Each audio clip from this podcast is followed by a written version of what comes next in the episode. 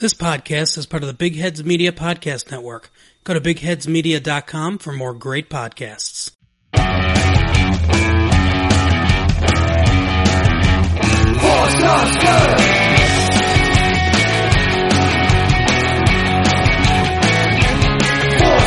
It's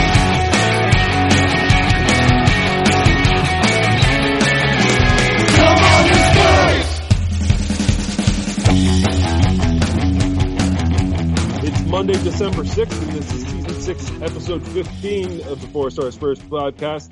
This is our loyal listener edition. Um, uh, with me this week, we have Mike. Hello. And Mike, you, uh, you, you were a listener before you came on the podcast. Uh, but now we have two uh, loyal listeners who I'd like to introduce that are, have joined us this week. So I'm very excited to have uh, uh, people who send us questions often actually be on and defend, be able to defend themselves here. Uh, so first, let's have uh, Cy Hey, hey. and Jeff. Hello. Well, Cy, I'm going to ask you first, um, and we ask everybody who comes on the podcast uh, to explain how they became a Spurs fan. So uh, we'll start with you, and then we'll go to Jeff. Well, I think we probably want the short version of this, but uh, um, a decade ago, I gave up uh, NBA basketball, like many of us have or should have. I'm not sure if anybody has, but I have. And uh, you know what? I was always a football player growing up, and never liked soccer, and I was like, "There's something about this game. I gotta, uh, I gotta get into it." So I, so I so started looking around, and I was like, "Oh, I gotta have a, uh Premier League team," and I didn't want to get relegated, so I kind of eliminated uh, the bottom five, and I wanted to eliminate the top five, which the Spurs, of course, were not in. Um, and so it kind of sat me down with 10 teams. I just dissected it and looked at their, their fan base and community and all that stuff. And, um, um, as a loyal Cubs fan, I kind of took to the Spurs right away. They, uh, they don't win much. Well, at least, at least at the time. And, uh, seemed like somebody I could root for, somebody I could get behind. And, uh, that's how I, that's how I got there. And I and I think a lot of us come into uh, not as Americans if we if we didn't grow up with a, a team like we come into it trying and a lot of us are attracted to the fact that it's it's a team that does fairly well but it's not a team that's just buying their victory or just always at the top uh, Absolutely. is more more of a struggle and it's, in some ways that's attractive because it's so much sweeter when you do have a success That's um, exactly what I was looking for. yeah uh, jeff uh, wh- what's your origin story Yeah, it's it's kind of similar. Um, when I moved into the city, I was going to the pub a lot on Sundays. There were always Premier League teams on, so I was watching the games, and I decided to pick one to follow. And it was the same kind of thing. I didn't want to be the stereotypical American and follow United. Chelsea at that point were in the process of winning, so like eliminated those teams. And um, you know, Spurs were a team. They were kind of on the rise. It was when Pochettino was starting. Um, they were exciting to watch, you know, a lot of fun. So uh, they were blue, which is always good. Um, and then uh, um, I, came, I, I looked up and found the Atlantic was a place that Chicago Spurs fans hung out at. I came to watch a game with everybody, and that was it. Once I met all the fine people there, um, I was like, yeah, this is great. This is the right choice. Great. Well, uh, and I think that's how a lot of us. I mean, I, mo- most people know my story. I, I I came out to the um, to the Atlantic as well, uh, maybe about close to ten years ago now, and um, and I was uh, looking for a team. I was there for a fire match, and uh, the, the the the fan base was the one that really brought me into Spurs. They they, they narrowly. Uh, uh, saved me from becoming a, a, an Arsenal supporter simply because I had met my wife at a bar that had an Arsenal flag outside, and uh, I almost made that lifelong mistake. So everybody rescued me from that. But um, but it's great to have you all with us. Uh, I, I'm very excited for this episode because I think it's going to be fun to to have new perspectives. Um, and let's go at it. So let's um, let's break the ice. So we had two consecutive home victories um, in the Premier League uh, in in less than a week time. So this is not something that um, that that's happened in quite a while. I think. Um, so very exciting. Um, I I think maybe we just quickly have to discuss that before we even talk about either of the games. So how do you guys feel after two consecutive victories? I think it's three actually, if you count Leeds. Right? Oh yeah, yeah. Those- But so Leeds, uh, um, And Leeds Yeah. is at home, I think, too. So I think that's three consecutive home victories. Uh, Which well, I guess I'm, big. I'm talking since our last episode, but yeah, I Oh, yes. But, Sorry. uh, Sorry. but but yeah, you you should cor- correct that because that's true. It is three consecutive victories. Yeah, and I feel amazing. I mean, this is. I was saying this um, to everyone I know. I haven't said it on the pod because I haven't been on the pod for, for a little while, but it feels, uh, you know, I'm just a lot calmer now that we have, you know, a future. It feels like when you have the right manager, it just feels like things are just like even when you lose a game, it's just a different kind of feeling, you know. Um, and um, you know, just the three wins in a row, it just feels good. Um, there are like winnable games, but under Nuno, under Mourinho, maybe we, we wouldn't have won those games. Maybe that we were drew or um, lost one 0 or something, you know. So I'm so so happy to win uh, to have these three victories. Uh, Jeff, Yeah, because the just going on with that, uh, it just feels like with Conte in charge now, there's finally somebody in charge who you can believe in and you can trust in. You know, he's a proven serial winner. So it's just that, like you were saying, that kind of trickles down that calm feeling. Like this guy knows what he's doing. You know, uh, I'm ready to jump along on the ride. Sorry. Yeah, I kind of went in a little hesitant. Uh, I, luckily, we had two home matches against Brentford and Norwich, so that usually speaks that we have a chance to get six points, at least a good chance to get six points. But when the Argentinians came home injured, uh, the back was a little suspect. I was a little worried that we might tie one of these matches, or we could actually lose one of these matches, and and we played pretty darn well, to be honest with you. Um, I was excited uh, the way we played. There was a, a lot of good to talk about. Um, there was definitely some iffy moments that you know I can't wait to get into as well. Yeah, great. So let's get into it. And uh, so Br- Brentford, uh, we we took on on Thursday. Uh, so that was um, we went into this one. I think we, at least us on the podcast, felt that it was going to be a free flowing match, and I think it turned out to be that way. Um, uh, you know, Brentford uh, does not sit back and defend when they're on the road like uh, like you would expect a team that just came up from from the championship to do. They they are a bit more like similar to Leeds last year. They they came up kind of uh, firing on all cylinders, and it's been exciting to watch them. But I th- also think that, that we set up well against that. Um, but it did take us a little bit of, time to uh, kind of break through here, and it took the, a, a 12th minute own goal, like uh, we we uh, to to, uh, to kind of get us on the board. Um, and and then it felt like, like we were really steering the ship. Uh, so uh, where are you guys at on this match? Uh, let's start with uh, Sai. I thought we started off pretty poor, just like you just said. But um, the possession was back and forth.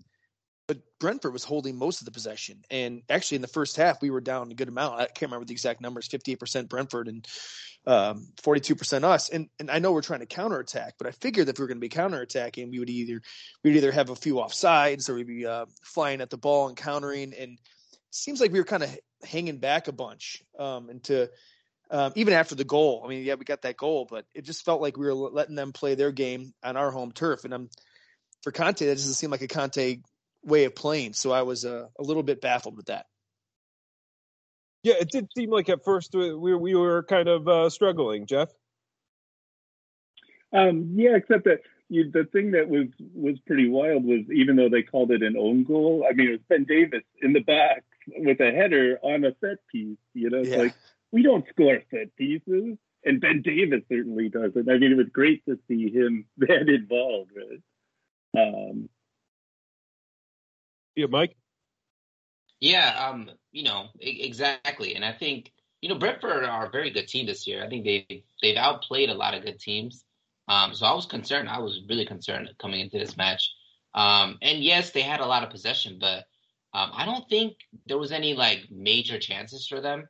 Uh, I'm trying to think. I don't think Lloris had to make any amazing saves. I don't think they even really got any good shots off. And I think that was, I think that's like speaks a lot, especially when we have you mentioned it before, but when we have Romero, our best defender, hurt, um, to see how well our defense is playing and not to allow any chances.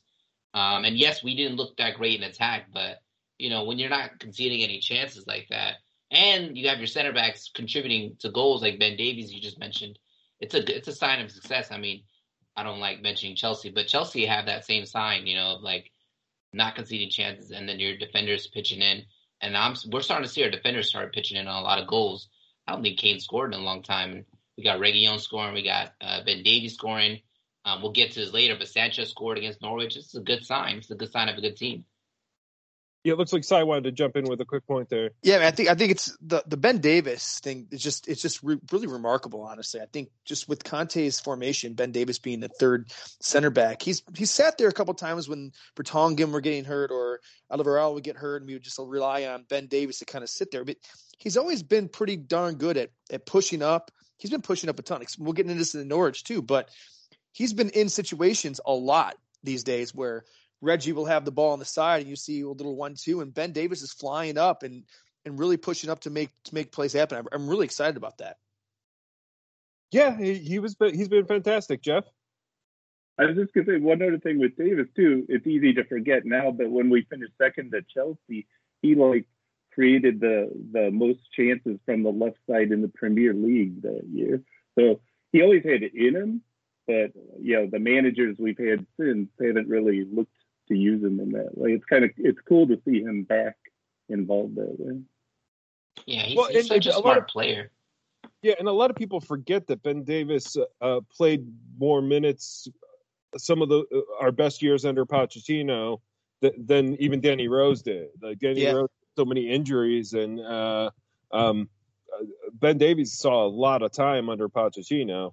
Um, and I think it's he becomes the scapegoat a lot, like when things aren't working, um, because he has a limited skill set, but he's also a, a, professional who's able to do a job, and he, he's very good ab- about like if the coach wants a specific thing out of you, and that's how Conte coaches.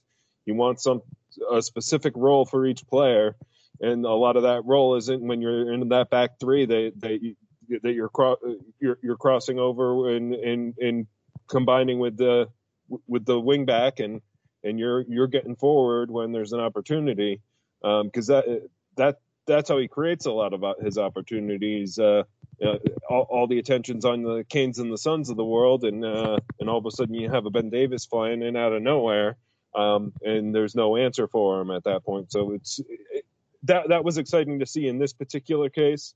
Um, what do you guys think of Harry Kane's play in this match? Oh, I, I, am sorry. I'll go first. I loved it. I loved Harry Kane's play. I thought he was. Um, I know uh, there's a lot of Harry Kane naysayers uh, in the, this whole season. I understand it completely, but his passing was was ridiculous. Um, I don't know if you guys remember. He was the one that um, released Reguilon to to cross it in the Son, and then some of the passes he's making is, is quite well. I think his touches in the box. He's taking too many touches. He seems like he's snatching out a lot of chances he really wants to get he really wants to score. It's it's clear that he really wants to score, but he keeps really snatching at chances. We created a really good chance for him in the 48th minute. Um, uh, he was one on one with the keeper after um, Skip actually actually released him, and he actually did not take the chance. So it's a little that's a little worrisome, but his passing has been great. Yeah, I, Agree, I agree with that. Um, the the thing with the whole Harry Kane, everybody's got their opinions on Harry Kane. They love him right now. They hate him. I, I mean, the man's a professional. Yeah, he may have messed up early in the season. Not get back into that. But I what I what I really think about Harry Kane now is that we're not we're not really a team that's setting him up as a true point man. He's I mean he it almost is set up that way now, but he's that's not the way Harry Kane's been at his best. And granted, Mourinho didn't do a lot good for us, but he brought Harry Kane way back and allowed him to kind of create the passes and send Reggie or send Son and then do and then fly to the box and have a one-two. that's where he got a lot of his assists, or that's where he got a lot of his goals. We don't see a lot of that through Conte, and I'm sure this is going to change. And Conte just said, I mean, he he, he doesn't see Harry Kane ever sitting out. Um, and I don't blame him. I mean, Harry Kane's a phenomenal player, world class player. Um, I don't think he's getting a lot of the credit he's actually doing. Like you said earlier, he, his passing's just phenomenal. If you put him in a situation where he can create and then attack, I think we're in good shape. We don't have an attacking midfielder. Harry Kane with Mourinho was our attacking midfielder, and then he went and tried to score goals. We don't have that. Conte's not Conte's not playing it that way. So it's just uh, that's where Harry Kane sits until we can make him a true marksman he needs to be. I don't see him scoring a lot of goals, to be honest with you. Yeah, I agree. I think Jeff, you wanted to jump in too. I was just gonna say I agree. His passing in Brentford was amazing, and one of the biggest reasons we won that game. Um, but I did see a difference just to jump a little head to Norwich. Um, it, it seemed like in the Norwich match, he finally started getting shots on target. You know, up till now, he's been all over the place. You know, he's missing shots, shots are going off sideways, he's skying, whatever.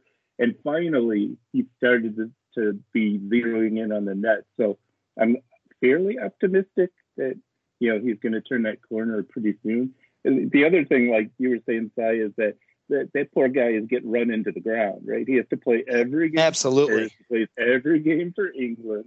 You know, that takes a physical toll on you.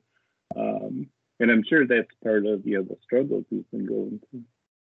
Well, which is, just to, just to stop real quick is that uh, not to get into Norwich because we're going to do that, but Harry had that little flip shot over the goalie's head that we all thought 99% of the time that darn thing goes in, right? And then he mm-hmm. misses it wide left. We'll get into that, but like just just little things are just not clicking. I think they will end up clicking, and once they do, I think we're in good shape.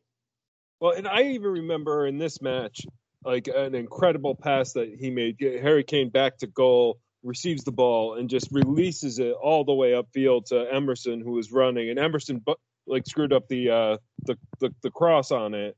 Uh, so it didn't amount to anything, but I mean, uh, like I, I couldn't believe that Harry had uh, released that ball and gotten it over top of like the whole defense. Uh, it was pretty impressive. So um, the the skills there, the the finishing's got to come, and yeah, I, and when we talk about Norwich, I think we'll talk about maybe a little bit of lack of luck with some of the shots that he had. Um, but let's talk a little bit about the Son goal in this match. Uh, so it, it, took until the 65th minute to get the second goal. Until then, I was a, a little bit nervous about this match. Um, even though like I don't think Brentford had that many good chances. They had six shots. Uh, uh two of them were on target, and two that were on target were pretty much uh, uh right at Hugo.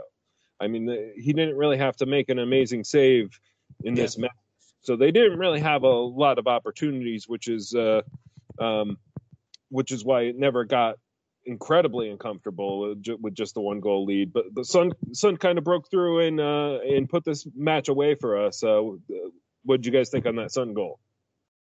I thought it was, uh, if I'm recalling it correctly, was it Davies who sent Reggie, and then Reggie made a great run, and you could see Son flying through the middle.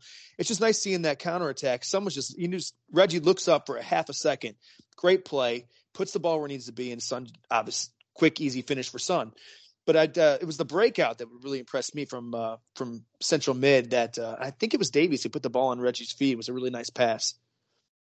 Yeah, I think you're right, and it definitely definitely was Reguilon who got the the the cross in, and the, and he deserves a lot of the credit for the, for making that play happen. Son just uh, finished in the was it got into the right place and finished.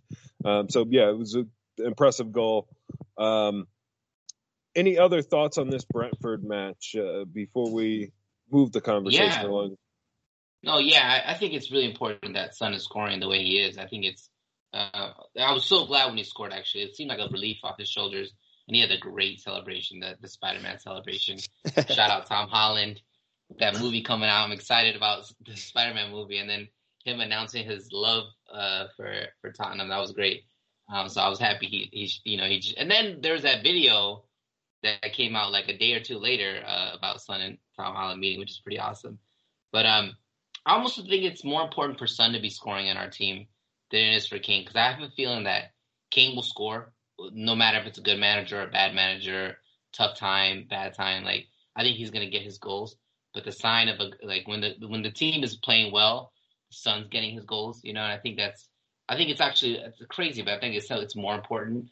And I was concerned about how you would fit into this um this system because he's not he's not necessarily a forward, he's not necessarily a winger either. So like it's kind of like a mix of both. And I'm not sure if um, Conte's played with a, a, three back with you know with with um, three uh, two wingers and a striker before. He has actually. Turns out he played it with Hazard and Pedro, and uh, they both had a really good season. So I'm, I'm, glad to see that that, son is is showing up the way he is. Uh, go ahead, Jeff. Sorry.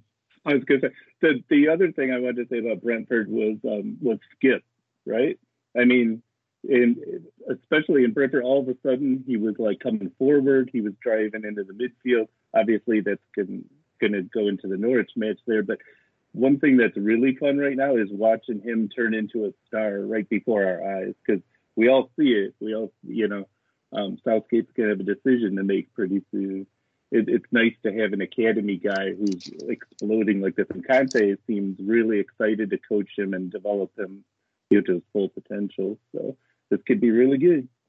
Yeah, I'm glad. I'm glad we didn't miss talking about Skip because uh, Skip. It, it's it's just been a, as you say, like we're seeing him turn into a star before our eyes. Like he's he's been so fantastic.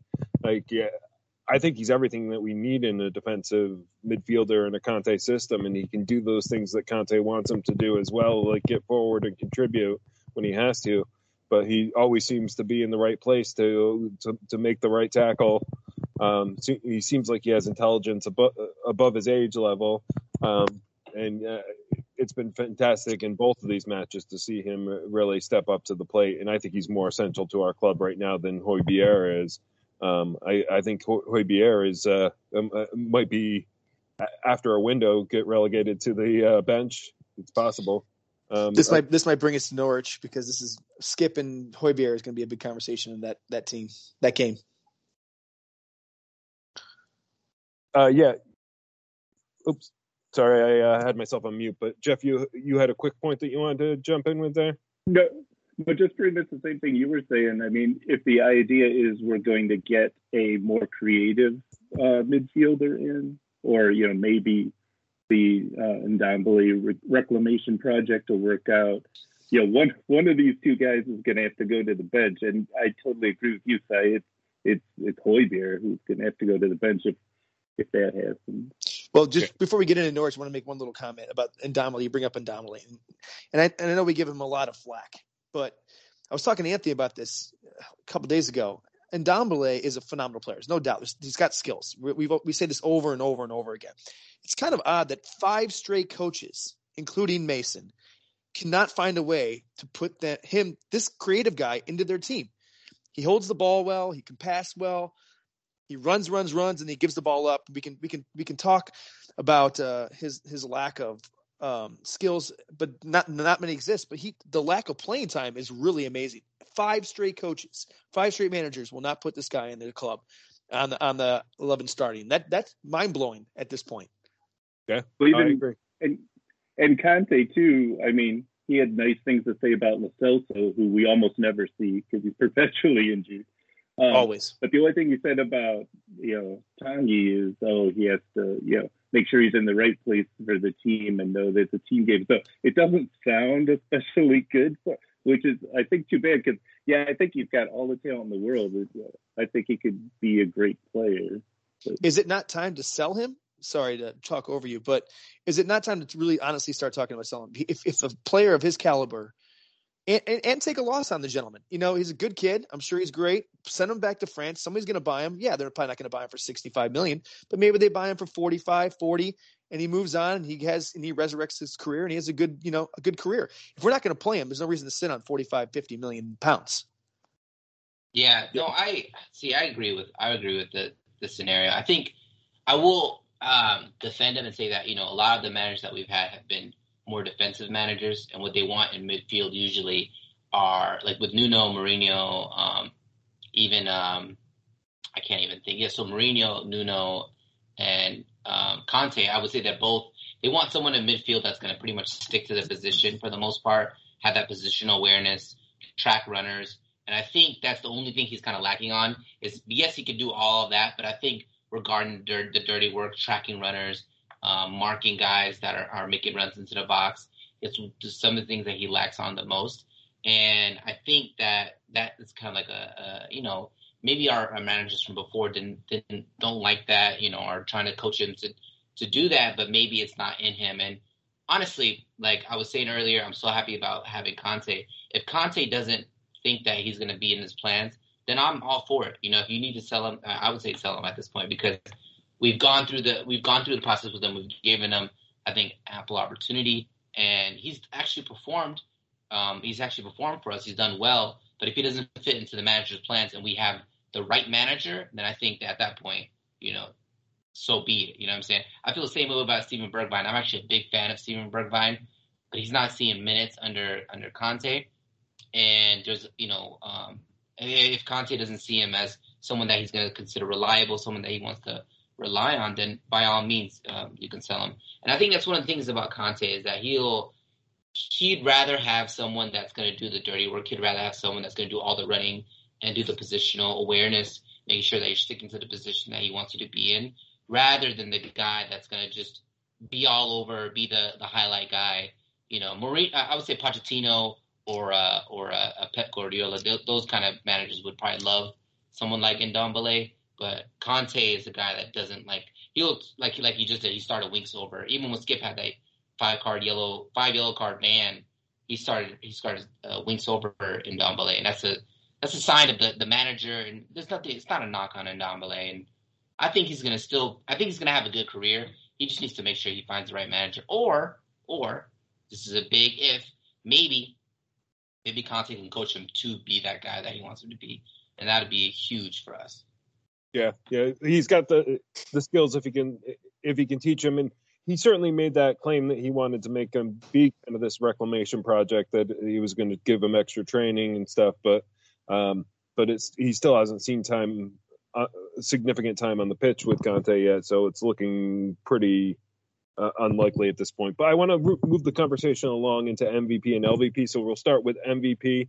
Um, I, I'll start first this time, and I'll say I think uh, I want to give it to Reguilon. Like that, that that uh, play that he made for the Son goal was incredible.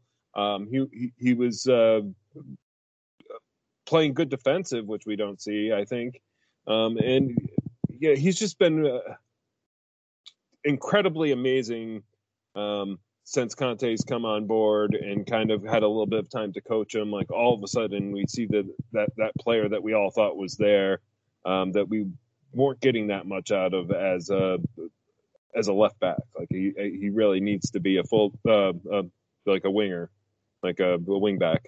Um, but um, how about you next, Mike? Who do you have for MVP? Yeah, I got Ben Davies. Uh, the, this guy is completely different. I'm, who's this Ben Davies? Who we don't even know him anymore. Uh, he's he's he's been so reliable for us, and he never he's never really gotten the praise from from from Spurs fans because when a team is performing well, he's performing well, and we focus more on the strikers, we focus more on the midfielders. But uh, Ben Davies has really stepped up um, in both games, and in all three games, he's really stepped up and uh, shown a lot for us. Uh? Yeah, Anthony, I was with you. Um, I'm with I'm Reguilon as well. I think he had a phenomenal game. No, no, not many mistakes. I can't even recall one to be honest with you. And he really uh, owned that left side, moved the ball around, and, and that run he made to give Son to make it 2-0 was just the, the clincher for me. Uh, Jeff? Um, I was going to go with Skip uh, because I thought not only did he box the midfield really well, he started to be progressive, right? He he started to get his, you know, bring the ball forward and a lot of progressive passing, which we really needed. Um, and I thought he made a big difference in that game. Yeah, and it, it's amazing. We have three different guys that I think there's really good cases for in this match, which is uh, is really nice to see. That's that's where we see things kind of shifting with Conte. Uh, this one's going to be a little bit more tricky, like because uh, I don't think we had that bad of a performance here. Um, does anybody have an LVP for this match? Uh, let's start with Jeff. Um, I, I stay in the midfield. My LVP is Højbjerg. Um, I don't know. I, I'm just starting to get that Emperor has no clothes vibe off of him.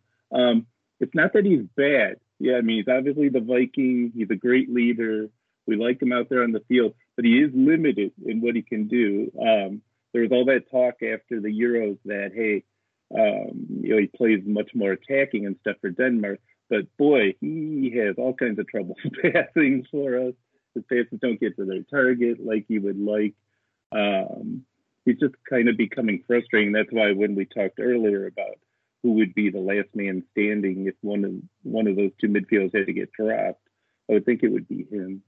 Um, he's not a bad player, but you could kind of understand a little bit why, um, you know, he he he wound up at Southampton and then with us instead of the career path that he was on to begin.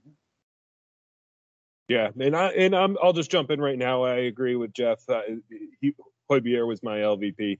Uh, Sai?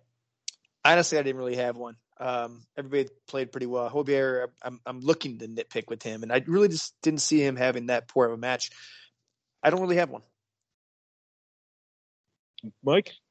Yeah, um, for me, is kind of harsh, but you know, Winks coming off the bench, I, I thought, I thought he could, I thought he, he just misplaced some pass. He's there for possession. He's there to close out the game and, and relax the team. He's like not doing that, and you see there's a moment in the 88th minute where he's like yelling at, like Dier's literally yelling at him um, for for giving up the ball and, and not keeping possession. And I, I don't think he keeps our midfield calm. I don't think he keeps our team very calm. The way Skip and I think Højbjerg even does it better. Uh, Højbjerg, despite his faults, can at least do that. Keep keep us calm, stay collected, take the time to make the right pass. Sometimes Winks is, is rushing it and uh, puts us under pressure sometimes. And uh, yeah, so I would say Winks, even though it's harsh. He only he only came on very late. Yeah, it's it's always harsh when when you, especially when you don't give up a goal. It's harsh to give anybody the LVP, but I I understand your point there uh, with with the substitution, and I was I was thinking that it, maybe that would have been a good uh, Ndombele opportunity to come on instead of Winks, but um, but yeah, we we went Conte went with Winks, which tells us a lot, I think. Um, let's move the conversation along into Norwich. So we we, we set up uh, um, and and uh, we're like Emerson Royal had come off uh, a little bit early in this Brentford match, and it looked like he had a bit of an injury. So the one big change that we saw in the lineup uh, uh, against Norwich was that that Tanganga was playing as a um, as a wingback, um, which isn't really his good role. Like he definitely wants to be a center back. I think he's done a serviceable job as a as a right back uh, for us this season when we're playing in a defensive system. Um, but I I do think that not much was happening on, on his uh, his wing uh, in this match, and it, it definitely made things uh, look like there we were struggling a little bit more than we should have been. But we did get that early uh, Lucas uh, Moura goal in the tenth minute, which um, which I think was an impressive goal, and that certainly helped us uh, um, get control of the match, but I think it still was a little cagey until, um, and we knew that Norwich would play a bit more defensive than Brentford. Um, but it was, I think, a bit cagey until we got that second goal. Um, but let's talk about that Lucas Moura goal first. Um, let's let's start with Mike. Well, yeah, absolute rocket. Honestly, though, it was just an absolute rocket. He just whipped it, and uh, his celebration was pretty awesome too. He just I don't. That was twice in that game that happened where they didn't really celebrate. It was kind of weird. It was like a, almost like anger, you know. Like Lucas Moura was an anger celebration, and Davidson Davinson Sanchez was also the same anger celebration. And then finally, Son goes over to him and he starts smiling and, and he's happy. But um, he just whipped it. He just, you know, he hit it really with a lot of venom. Um, and it was a really good play, honestly. A good link up between Son and him. Uh, any anybody else on Lucas Moura, uh, which I I think like he's he's doing well under Conte. Uh, like we know his limitations. Like uh, you know he's he's never going to be a superstar, but he can he can pull out a goal like this every once in a while. Uh, Sai. Yeah, he uh he came out and said he's he's not a superstar. He's not a he's not a goal scorer. He scores goals. I mean that's he does, and he works his butt off. The the the, the play, the link play to, with Son was just phenomenal, and the, for him to keep that ball on his foot, and then have enough uh, behind him to blast it that hard in the top left corner was was pretty great.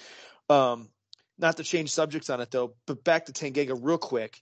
Um, he is not a a winger on the right side, and but the great thing about Tanganga is he's he's versatile. He's able to get up there. You could see us pushing the, our defenders, pushing the ball left and trying to get it into Davies and Reggie's feet and trying to push it up towards Son and Kane. That way, I don't even know the statistics on it, but it had to have been 75% of the time. Tanganga was not having the ball at his feet very often, and he doesn't need to have his ball at his feet very often over there. But yes, he is a center back. Um, and at some point, he will probably be called on because Rodon's not being called on for anything at this point. And I don't know if it's just his speed or his strength or something Conte is not enjoying. But uh, it seems to be all day Sanchez or Tanganga back there, and uh, And uh, but the, as for the Moura goal, I mean, you can't ask for anything more than that. I mean, I think he was even surprised that that darn thing went where it went. I mean, he hammered that thing, as as did Sanchez. So it was it was pretty remarkable. Yeah, and Jeff. Yeah, so Moura played a really good game against Norwich, but I'm going to be the rain on the parade guy about him because he had that goal was fantastic. He had he was up to 84% pass accuracy for this game, which is great. Except that for Brentford, it was 54. And this was his first Premier League goal since February. So 22 Premier League games since he had scored. Um, I mean, we all talk about how frustrated we are with with Ndombele, right? But but living through the Moura thing even longer. Um, you know, he gives a lot of effort. He's fast, but the end product is rarely there.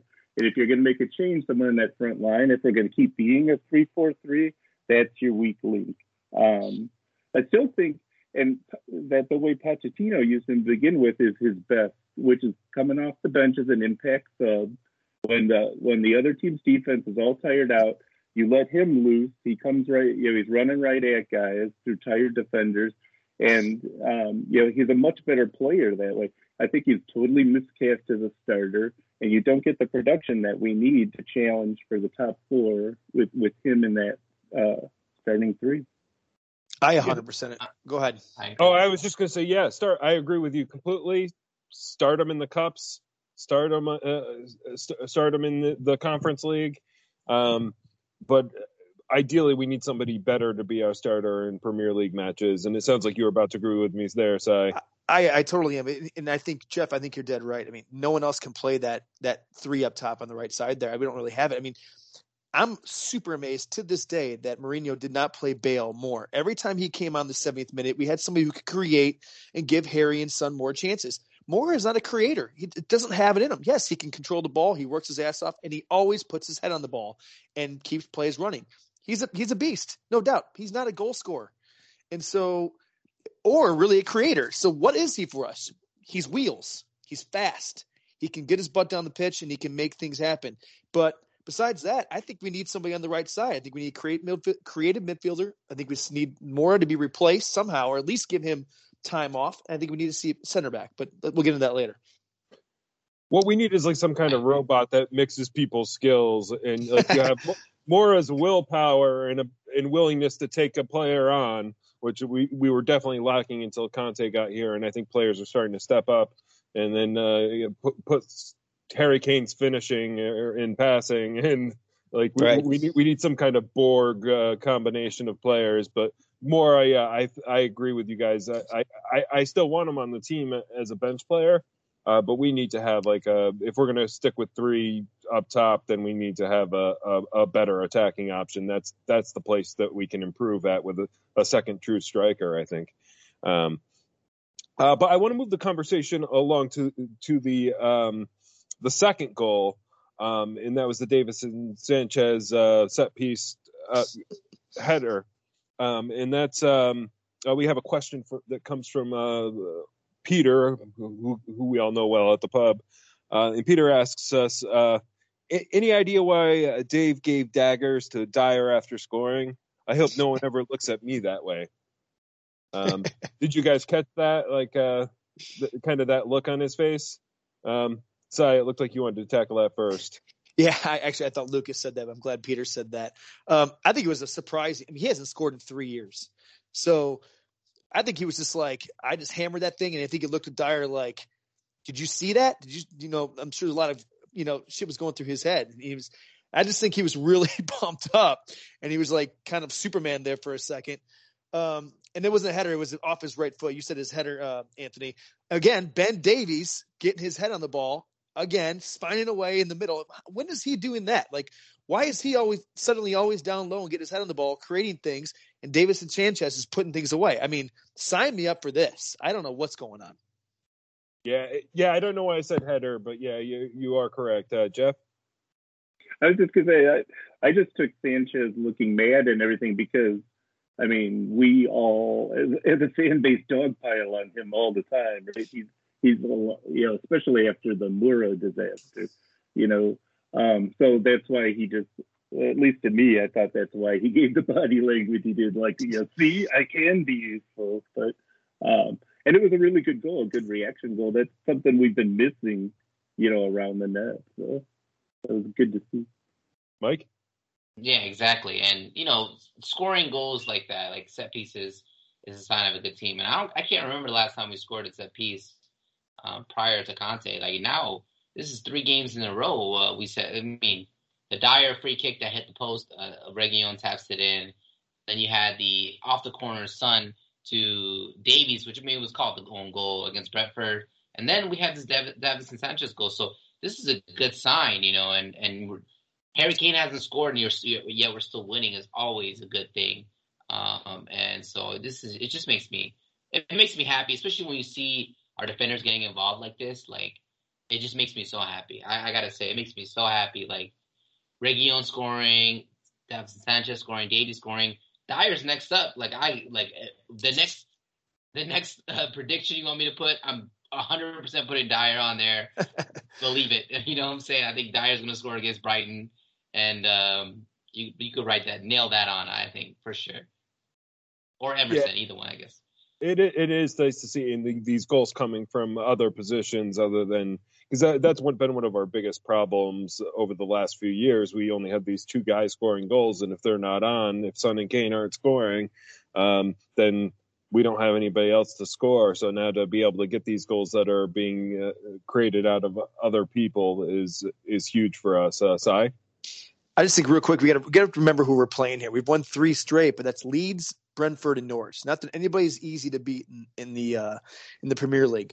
But we we're, we're going to need our big boys scoring goals more. Son and Harry putting goals in. If we go, if we want to go into City or if we want to go into Manchester United or hopefully we take down Arsenal coming up. You know, Liverpool coming up. I mean, like we're not going to win those games with Sanchez knocking one in. We're going to need three. We're going to need two or three, and we're going to need Harry and Son to do so.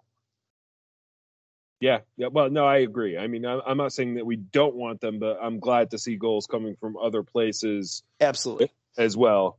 Um, uh, the last goal was uh, was another Sonny goal, like a uh, 77th minute, um, and that kind of put this uh, way out of reach. We were comfortable, um, but I liked th- that we got that goal, and then we still held on and and didn't um, didn't like give one back or anything like that. This this was two consecutive clean sheets that we had. Um, um, what did you guys think on this uh, final goal in the 77th minute?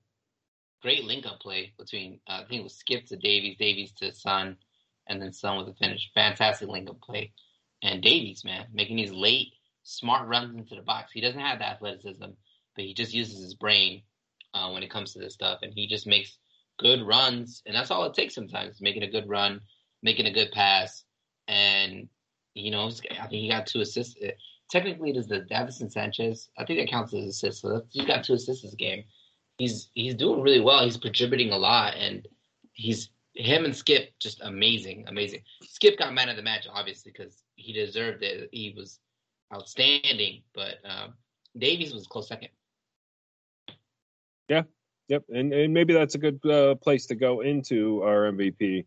Um, and uh, uh, well, if you had something you had to jump in on, just just really quickly, I just want to give Doherty some love. I know I know we just really hate on this guy, but he came off and he he's the one who well he actually made it not a great pass, but he drove the ball down right, crossed it, missed Son. It went a little far, and then that's when the the skip Davies Son thing happened. But but it was it was for Doherty to kind of get that uh, play uh, truck moving. And I thought he had a really nice, you know, whatever it was, 20, 25 minutes in there. And I think you know we're going to need him with with injuries and who knows what's going on with Royal and uh, and you can't have Tanganga on the right side very often. So I'm seeing Dory coming up. Well, and to your point, so he uh, Conte certainly recognized that T- Tanganga was not working, and Doherty was his option with Emerson not available, and and the fact that he he gave him the shot, I think, shows that maybe the, maybe the guy that was a true wing back to begin with. Maybe there is a, a place for him in this squad if if if he can get some some regular minutes and uh, can can show that he can contribute in the way he was with Wolves back in the day. Um, but it, he he certainly looked like hot garbage most of the season so far. So it was nice to see him put in a, a decent performance. Um, Jeff. Um, yeah, uh, talking about who the MVP is. Oh yeah, let's start with. yeah, I'm sorry, I I didn't yeah. it up, but let's start with MVP. That's okay. Well, MVP, I, I thought you'd skip. I mean, that was man of the, the, the stuff. I mean, as much as he was doing the going forward and progressive stuff in Brentford, he still was against Norwich. But man, some of those defensive plays he came up, particularly the one on the sideline where he slid in there, got the ball, and got it off to a teammate. Um, you know, that that was pretty amazing. So yeah, I thought Skip was the MVP. I like it. Uh, let's go to Mike next. I mean, yeah, I agree. Skip was definitely MVP. He was he was all over the pitch. He was amazing.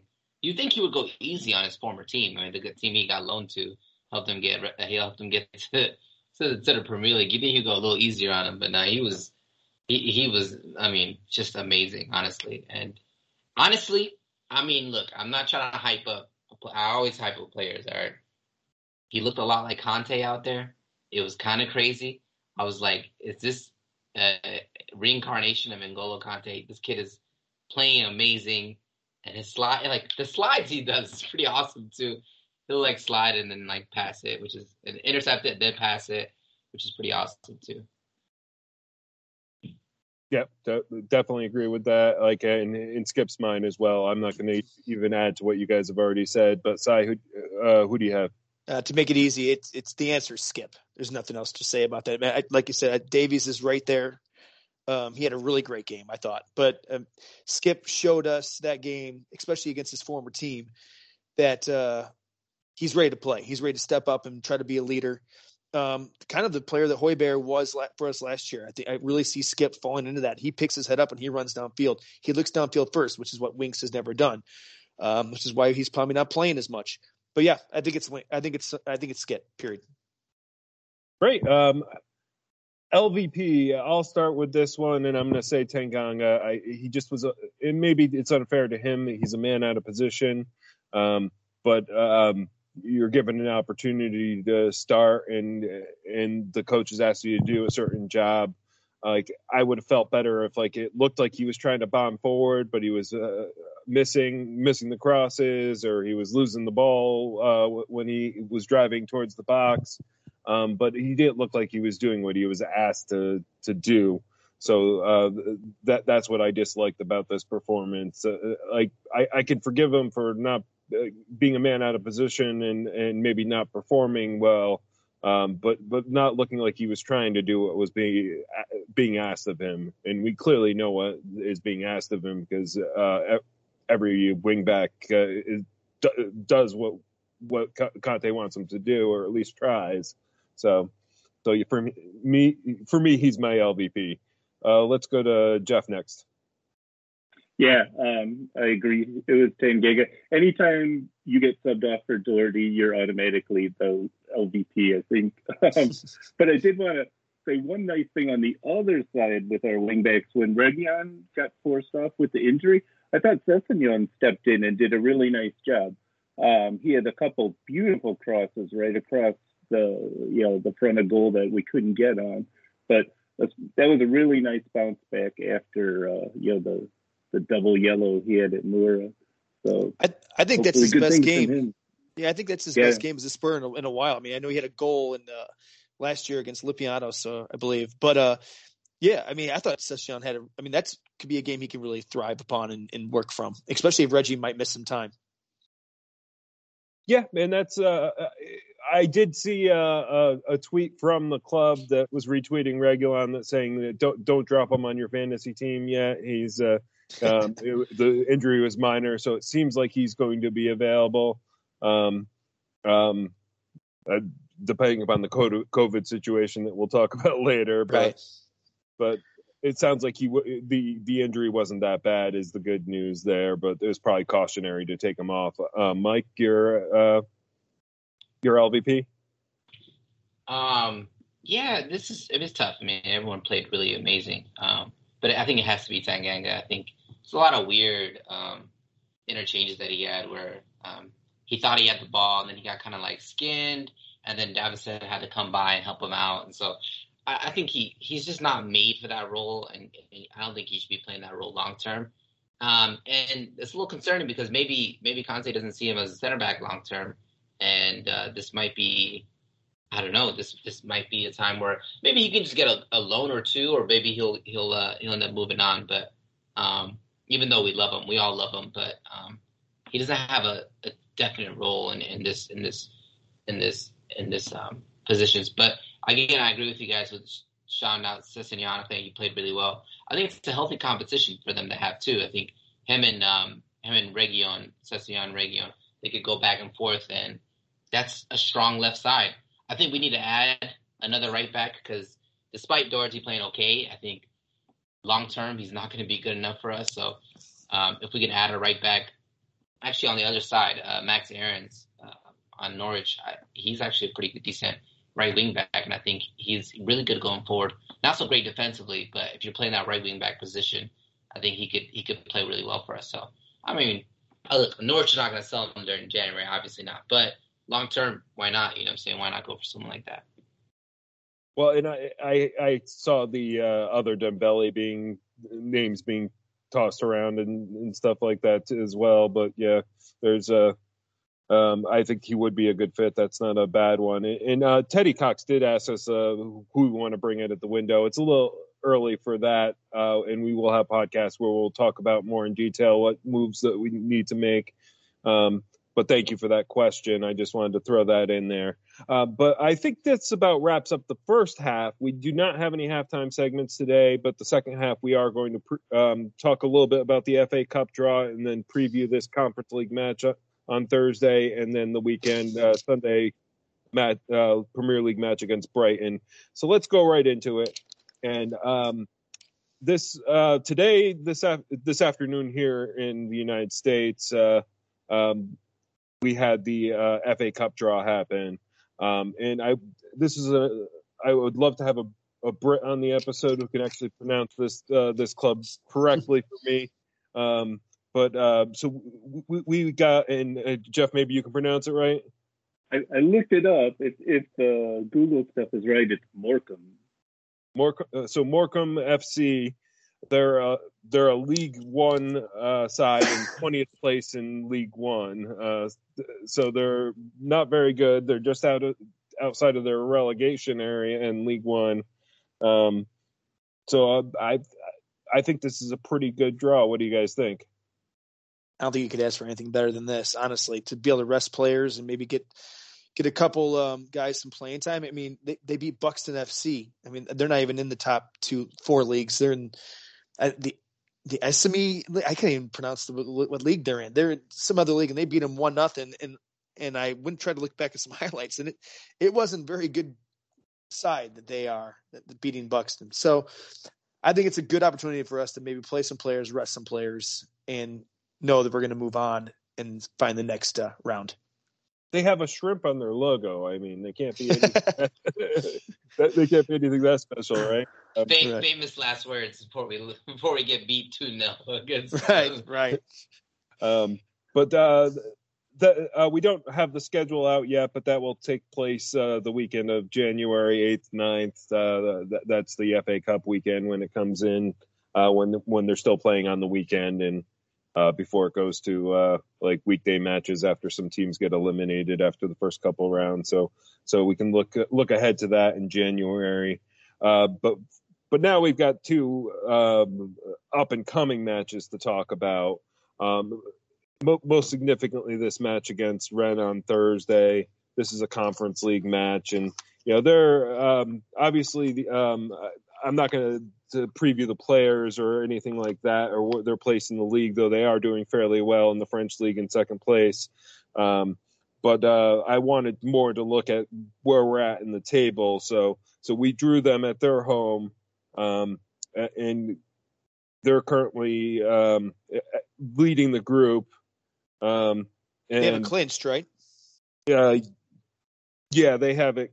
They have it clinched, so they don't have to play as strong of a side against us. We have to worry about the Vitesse, who's uh, kind of uh, breathing down our neck a little bit. So this is kind of a because of the results at Mura. This is kind of a must win for us. Uh, but we have two questions that that um, that tackle this Rennes game, um, and I'm and they kind of both are similar enough that I just want to give you both questions and we'll kind of answer them as a as a group question. Um, so the first one comes from um, um, Tom at THFC underscore TJ on Twitter. And he says, Should we go full strength and try to win the game versus Rennes? And then we have one from Hotspur, Hotspur Sam on Twitter. Um, and he asks, Do you want Spurs to progress in the Euro conference competition? Yes, no, and why? Um, so um, I think uh, we're seeing this uh, this question go out there a lot. Like I listen to a lot of podcasts, I uh, read a lot on Twitter, and everybody's asking, do we just give up this competition and be able to focus on the league and in domestic cups, um, or do we uh, uh, at this stage anyway, or do we do we fight for a trophy here? Um, so where are you guys at with those two questions? And we'll start with Mike. Yeah, I mean, this is a this is this is a, a, question that's been asked for the last five years, and the same questions I always ask: Would you rather go for top four or go for a trophy? Uh, and we haven't won a trophy since uh, what 08. Um, it's been 13, 14, almost to be 14 years now. Um, and so this is a long time coming. And I think, look, um, I think a lot of people will say their piece on it, and there's no wrong answer. Um, but I think that as fans, we want to see as many games as possible. So it's just just be being greedy. I love watching Tottenham play, especially with a good manager. And uh, the more games that we have, is the more options we have, the more time we have for players that aren't getting minutes, and we can see realistically are they going to be good enough for our team or not in these games. Um, and so I want us to win. I want us to win, and I think we're actually tied on points with with with uh, Vitesse right now. So in Vitesse, I I'm pretty confident they're going to beat Mura, despite we despite the fact that we lost to them. I'm pretty confident they're going to they're going to beat Mura. So um, it's really going to come down to us against Rennes, against Rennes at home, and I think we'll win. Um, but the problem with us is that we only have one striker. We only have Harry Kane, you know, and he can't be stretched along all of these matches. So if we do win against Rennes, if we do go to the next round of this league, maybe I'm getting a little ahead of myself um, we do need to um, sign another striker. Like that's not an option. We have to sign another striker because Harry Kane can't afford to play all these games. That, that's my opinion on it. I want us to win, though. I got to be honest. This is a conference league. This is something that we could definitely win. I think we're probably the best team in the entire uh, competition. Maybe close with Roma, maybe close with Rennes, but I think we are the best team in the competition. So I think we should win. Well, and I have heard the argument said that what what's the prize that you get for winning this trophy? You you get Europa League. We we're pretty confident that we're at least going to qualify for Europa League this year, regardless of uh, um, whether we win this cup or not. So I I understand that point. I always take the stance that I think if we're going to build a winning mentality, that to even win a Mickey Mouse Trophy, it would be huge for for the club. But let's go to I think uh, Sai, you were next. Uh, I'm with you guys. I, I really just feel like you should always play to win games. I mean, who who takes games off? Now, the case is Rennes is going to probably play their B squad against us. They don't need to win, and they're in second place in uh, in League One. So, I mean, and and they just, last month they came and beat PSG 2-0. I mean, they're they're a good side, um, and we tied them on the road. So that we're playing well. I think you got to win this game. I think you start the likes of you know, and Ndombele, Winks, Rodon, Dele, you know, all the guys who are not getting time. You might just start those guys. They're all great players. You give them time, try to give them more minutes, the the Bergwijns, and then you sit, you know, Son and Kane on the bench. And if you go up a goal or if you need a goal late, you got you got some attacking force. I think you got to try to win the game. I think who cares what the cup is? I mean, does it really matter? Just win, win, win is what I say and you do have the five subs in this competition, so that gives you the the benefit that you can start a weaker squad and then just bring on a load of stars at the end if you still need a goal for that last like 30 minutes or so uh, without making the squad too tired. Uh, Jeff? You know, when the season started, I really thought we could win the Europa Conference League and get a top five or six position. Um, I don't think that anymore. Not after watching the second stringers out there through this whole thing. Um, you know, they can't be relied upon at all. You can't. I keep hearing people say, "Oh, you can't make nine changes and expect any, you know, anything from them." But but I mean, Si, like you were saying, you know, these are guys who started in the past. They should be able to do it, but they just have shown over and over again they can't. Um, so at this point, I think we're better served concentrating on the league and and trying to get a win in one of the cups. Um, and the decision might get taken away from Conte now, right? Because now we found out there's this COVID outbreak in the team, so um, you know, we don't even know who is going to be available to play Thursday. Um, so I don't know. It's all, they, you know, yeah, we'll have to listen to Arsenal fans laugh that we got that we crashed out of the Europa Conference League, but you know, if we still, you know, finish top four in the Premier League, we'll be laughing last. So. Well, and uh, Mike had a quick point first, and then Si had a quick point.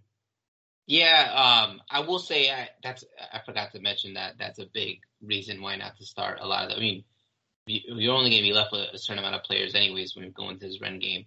But um, I think that um, I think that this is it's it's a it's a it's a it's a fair point. I think you're making a fair point that we shouldn't be able we couldn't we can't win without with our B team because our B team is isn't good enough. They're not playing well enough. But I mean, Man City have won the League Cup four years in a row four years in a row, Man City have won League Cup, and I'll tell you what, they have not started their. They've started their B team. Now look, their B team is our A team extended. I'm not gonna like, you know, I'm not gonna argue that their B team is ridiculously good. Okay, but um, they're we're playing against teams that we can beat like on a on a given day as long as we play at the level of that we're capable of playing. Okay, but I think there's a lot of positions that we lack um, depth in, and I think strikers the number one and attacking midfield is probably the number two. So I think that you know, in, to win in these these cups and divisions, we're going to need those two positions to be figured out. And I think the only way we can even do well in both is if we sign um, a player in January. Um, with that being said, I will tell you this: Conte, if you follow his career, has done really, really well every time he's gotten knocked out of Europe. So whenever his team gets knocked out of Europe early, his team like goes on a crazy run of form and they end up doing really really well with a really high position. Last year was Inter; they didn't even make. Uh, I don't think they they got cra- they crashed out of Europe really early, went to Europa League, and he ended up winning the league with with Inter. I think it's almost like a good sign when his team crashes out of Europe. Yeah, uh, um, I think, yeah, Mike. Mike, I think that's a great point. I mean, I, I, I saw that stat too. Conte does really well when he can focus on the league. And here's the deal: this is our first two months with Conte. I mean, not even two months. Give this guy his team. If if he finished in the top four, there's going to be people that want to come back to Tottenham again. We might have an easier chance to sign some of the players we really do want to sign. So maybe it is more important to finish in the top four Champions League and get some of the players that we want for Conte's, you know, style of play that he that he wants. You know, if we sit back and play Europa again next year, I'm not sure that's the players we're going to get. So on that side of it, yeah, I think top four is a very, very important thing. It might be more important than winning the cup. Yeah, and to be fair to Tom's question here, like he asked this question early this morning before uh, all this news news about COVID kind of came out and uh, really uh, like shattered. Like uh, you know, he asked us uh, whether we want to play full strength or not, and I don't think we have that choice um, just because of who's going to be available. And there's a lot of rumors flying out there now. I haven't been able to find anything from a legitimate source telling me that who's not going to be available. Uh, but I've seen like uh, Tottenham Brazil and uh, Yid Army 1882 on Instagram. Uh, Tottenham Brazil was Twitter. Naming names like Son, Lucas, Davies, uh, Bryan Gil, Ryan Mason, and R- Romero, but he's not available anyway, and Emerson as some of the names that might might be on the COVID list.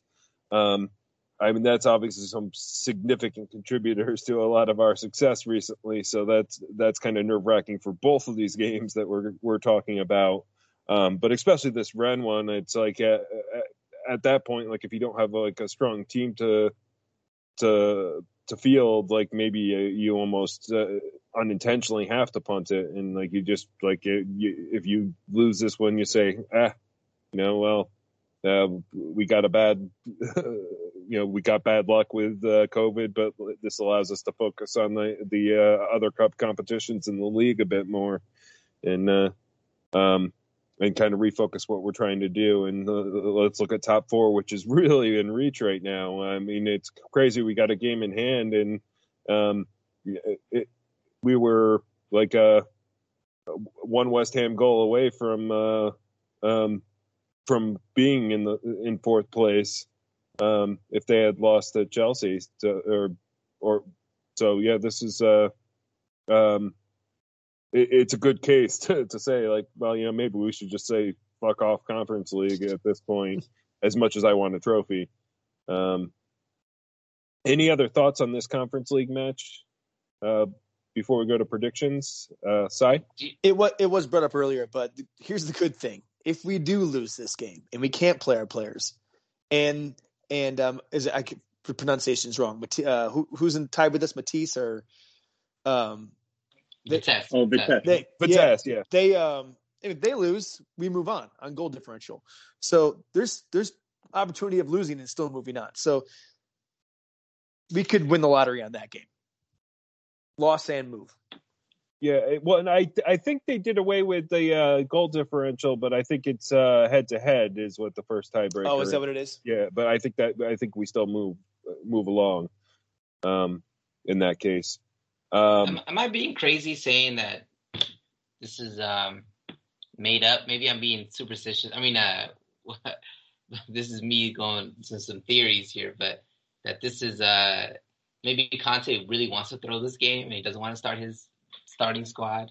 And he's saying, no, I'm just saying, I'm just saying, maybe this is just, maybe just he's just lying. Maybe they're just lying about this scenario so that he could start a B squad, so that we could crash out. Maybe he doesn't want to be in the league anymore, in the Europa Conference League, anyways. Maybe I don't know. Maybe I'm just saying, I'm just saying random things here, but. Jeff, I don't, I don't think, I don't think it's a crazy theory. I mean, I wouldn't put it past him. Um, you know, the risk reward isn't that high. Like you said, um, Anthony, if, if we win it, big deal. We could be in, you know, uh, Europa, which we, we would hopefully get anyway. I mean, I'm sure Conte would rather have that time to use for training. Um, so yeah, maybe. Yeah, it's a it's an interesting conspiracy theory, and I, I we can't discount it altogether, but um, especially since they're being so cryptic about who's testing positive and everything like that. It, but uh, but I, I think we'll have more evidence in the coming days whether this is like a legitimate COVID outbreak or whether it's a, a conspiracy theory. But I, um, um, and maybe that's even a good episode title for today: COVID conspiracy or something. We'll, we'll have to we'll have to workshop that one a little bit, but. Um, but let's go to predictions on this one, and let's uh, let's start with uh, Mike first. Not knowing who your goal scorers really can be, uh, yeah, um, I think it'll be a draw. I'm thinking it's a one-one draw. Maybe Scarlett scores. I, maybe not. To be honest, our our defenders have been scoring a lot, so maybe I should go with. Um, let's go with Tanganga. Sure, let's go with Tanganga. He gets on the score sheet, and then we ended up tying one-one at home. Okay, I like and, it. And, and, get knocked out the conference. Yeah, yeah, but, but I could see that happening. Um, uh, Cy? prediction? Uh, yeah, I think I think we're gonna lose this game. I think it's gonna be one two them. Um, and I think we're gonna score early and we're gonna end up blowing it. To be honest with you, um, I just I don't see us playing a full squad, healthy or not. I, I mean, maybe Harry does play the game. I, I don't know, but um, they're a good squad, and I just don't I don't really see us winning this match. So I'm gonna go one two. Dele Alli scores for us. Okay, uh, Jeff. Yeah, I, I think side exactly the same. We lose it uh, two to one. Um, you know, I think Conte throws out as many D guys as he can. Um, I don't even know who scores for us, to tell the truth. Uh, at this point, it would feel like it, it, was a victory if there's anybody other than Kane when the B team is out there because none of them ever seem capable. So maybe Bergwijn. I'll say Bergwijn. Okay, I uh, since everybody's so pessimistic, I'll take the opposite uh, optimism optimism route here, and I'll say that we win three two. That it is kind of a back and forth game, but we do have to play a lot of B squad guys. I do think we get a goal from Dele Alli. I think we get a goal from Bergwijn, and I think we get a goal from Ndombele. So all these guys that we're talking about that aren't scoring or doing anything right now, um, I, I, think they have to play. And finally, they uh, step up to the plate, and and that would probably be a fun day out. Which uh, uh, definitely, if you're in town, come out to the Atlantic for that one. For the the midweek matches can be fun, small group. Um, we have a good time, so definitely join us for that if you're in town. I like um, your answer better. yeah, yeah. And, and, maybe we don't want to be in that competition anymore, but we are. Maybe maybe my uh, optimism is uh, is means that we're going to do worse in the the league or get knocked out of other cups that are more pre- prestigious for us. But but I'm, I'm going to go with that prediction. Um, let's move the conversation along to to Brighton. Uh, so this weekend we take on Brighton again at home. So we, are having this run of home matches, which is going to bite us later in the season when we have a run of away matches that we might struggle with a little bit more. But I, uh, it's good news for us now. And and Brighton's currently sitting in ninth place in the league with 20 points. That's four wins, eight draws, and three losses.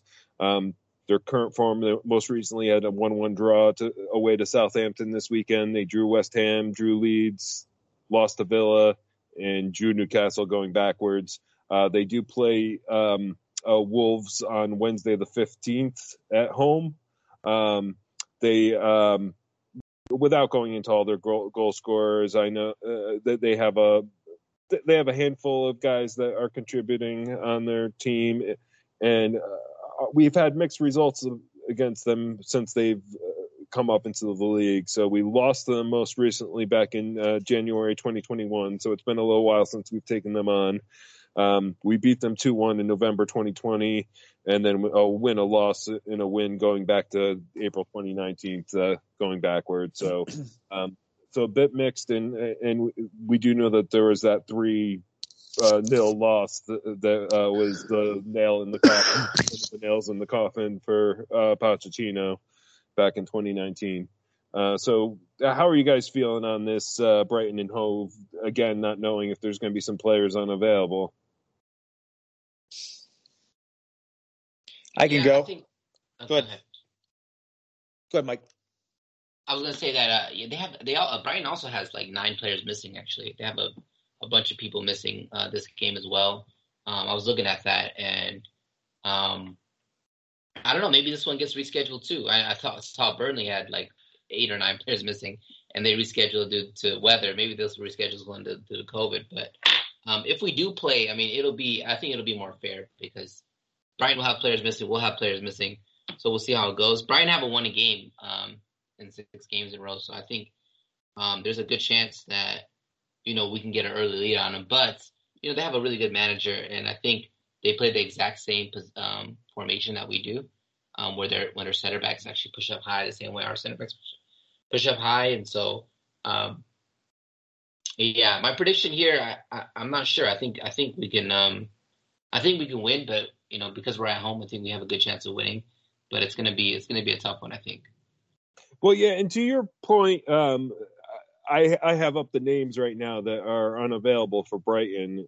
Uh, so we have Dunk, Shane Duffy, uh, Webster, uh, Sarmiento, Lallana, Welbeck, uh, Trossard, and Alza, uh, is it Alzate? Is that how it's yeah. pronounced? Yeah. So that that's a a lot of contributing players for a, a Brighton squad that's not not um not that expensive of a squad. Um, uh, Sai? Yeah, I mean their their three center backs are all out and I mean that doesn't pose well down the road. So really, we should have a good chance of winning this game if we're if we're healthy at all. Um, and Trossard is a great player. Their goal scorer is uh, Magpie or Magpie. I don't know how to pronounce his name. He's got six goals on the year. Um, they don't have many goals on on the year actually. So a couple guys have one or two, and he's got six. Um, but uh, I really feel like I really feel good about this game. I mean, I, I feel like it's going to be a um, we're going to own the ball and we're going to we're going to take it right to them. I think they we know that they're disabled, and uh, I hope that we uh, we do that. I hope to put the pressure on them. Even if we're not full strength, I think like we'll Exactly. be more we'll, we'll be stronger than they are at this point. Uh, Jeff,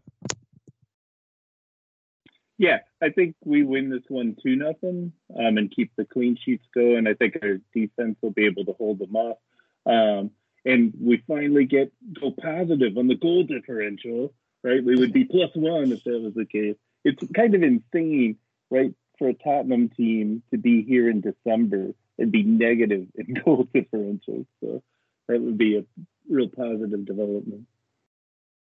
yeah, which is really quite amazing considering our position in the table that where our goal differential is, is still this low, but uh, it was so miserable uh, earlier in the season uh, before Conte and uh, the the Nuno Nuno era, or I don't know if you can call it an era era when it's that short, but um, but yeah. I, any final thoughts before we go to predictions on this uh, this Brighton game, other than it's like two weekend sides, and we'll we'll see what happens. At least we got the home field advantage, and um, maybe a few of our stars left.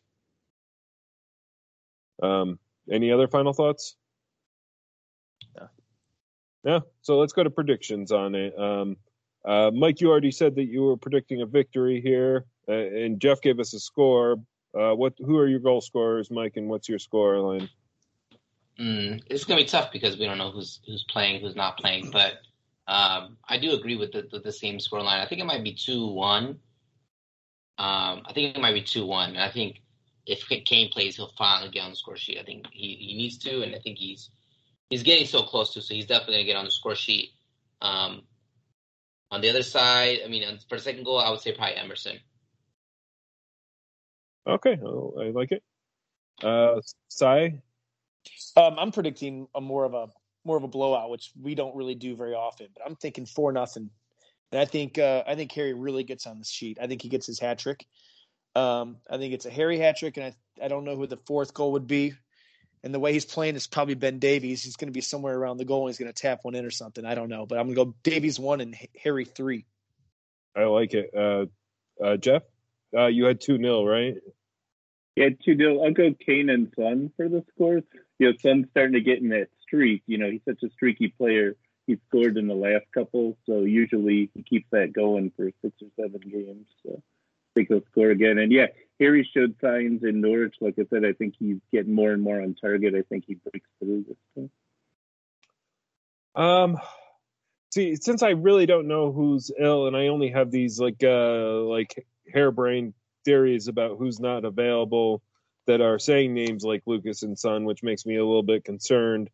Um, I'm going to be a little bit more conservative, though I wanted to say blowout with how many injuries that they have and that their center back, they're, have real no legitimate center back pairing that they can go with here, at least nobody with experience. But I'm going to say 3 1. Uh, I'm going to. I, I do think Harry Kane gets a brace in this one because he will be available. Um, and I'm going to say that we have we have to play somebody a little bit different, uh, other than maybe Son and um, Moura. Um, so I'm going to give a goal to Bergwijn here. Like I, I think once Bergwijn gets off the board at some point, uh, we'll probably have a little bit more uh, potential to sell him. I mean, I know Ajax want him, but um, but I think like uh, maybe a couple of goals under his belt in the Premier League will make him a little bit more appealing to people. So, um, so it would be nice for him to get a goal here, even though I don't think he's going to be sticking around long term with Conte as coach because uh, he doesn't seem to favor him that much. Um, well, um, any final thoughts, just in general, on the week that was, the week that uh, that that's coming up, um, before we wrap up the podcast?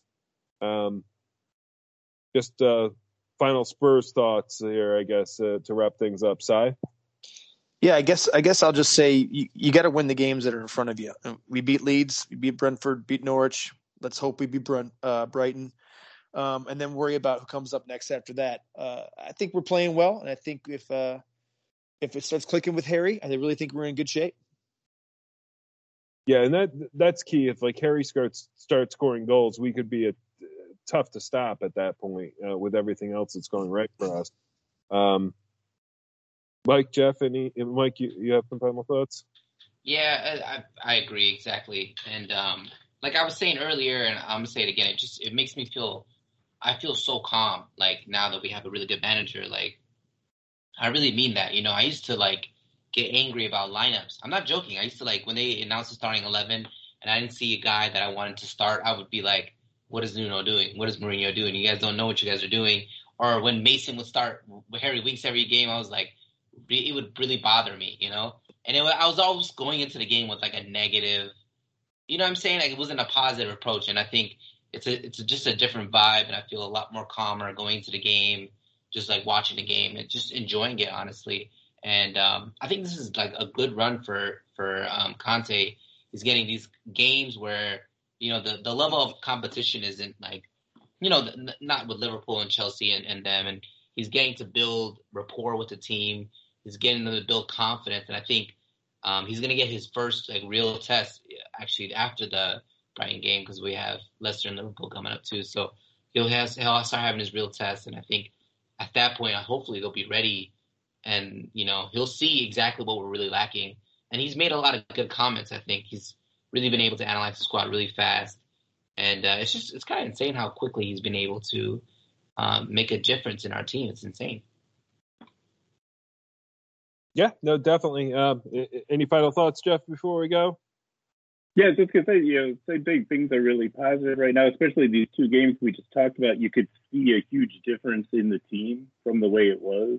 Um, you can see that guys are making, you know, they're following tactics, they're doing plays, they're being where they're supposed to be. Other players know where they are and how to get them the ball. I mean, under Nuno and under Jose to a certain extent, it was like they pulled 10 guys off the street who had never met each other before, right? Um, even though our passing still is not where it needs to be, um, I think we're going in the right direction. Yeah, and and just to add on what you guys said, like it really, this is the first time since like Mourinho's stretch at the, be, the beginning of his first full season, where we we even got up to first place for a while. This this is the first time that I've felt like the top four is uh, realistic. Like uh, um, nobody stepping up and, and claiming that that fourth spot. I mean, maybe West Ham is making a case for it, but um, but nothing that seems like insurmountable at this point. Um, and we have that game in hand, which is good. Burnley away is never an easy match, but um, but it's still one that uh, that we can collect some points on these teams, and we're we're already just sitting outside of that uh, top four. Um, so I have a lot of optimism of what I'm seeing with with the Conte coach team, um, and a lot of the talks that he has of like bringing in like five players. I don't know that we'll get five players uh, uh in the winter window, but like uh, uh, he's certainly pushing for that. And if we get three, that would be uh, what our our best winter window ever. So. Um, um, we certainly have a lot of uh, need but he's making it work with what we have right now, at least against the bottom of the table. And now we have to see if we can make it work against the the, the top of the table when we start facing those teams again. So that's what we have to look towards, and I think that's where we need those acquisitions to improve. Um, but it, it is a lot more optimism than we've had in a while. Um, well, I, this was a great conversation today. Th- um, thank you so much to to Mike Sy and Jeff for being on. It's great to have some of our listeners give feedback, and uh, um, so we don't just criti- criticize you guys with your questions. uh, sometimes uh, you, you, get to speak up for yourselves here. Uh, so it was a, a, a, definitely a fun day out. So thank you guys so much for being on. Uh, but thanks to Tommy for editing and sound today, uh, Charlie for the music, Kevin for social media, Kimberly for, Kimberly for the logo, and as always, the Atlantic Bar and Grill. It's great to be watching matches there. Uh, I think we're going to be recording there in person next week, so it'll be great to be back there for an in-person episode um, at the pub. Um, and hopefully, I won't screw up the sound this time. Um, Uh, find our merchandise at Big Head Media. Find us now on both Spotify and Stitcher. Hit the subscribe button and write us a review on iTunes if you like our podcast, or give us a review wherever you get your podcasts. Check us out on Twitter and Facebook at Four Star Spurs and our website at fourstarsspurs.com. Come on, you Spurs.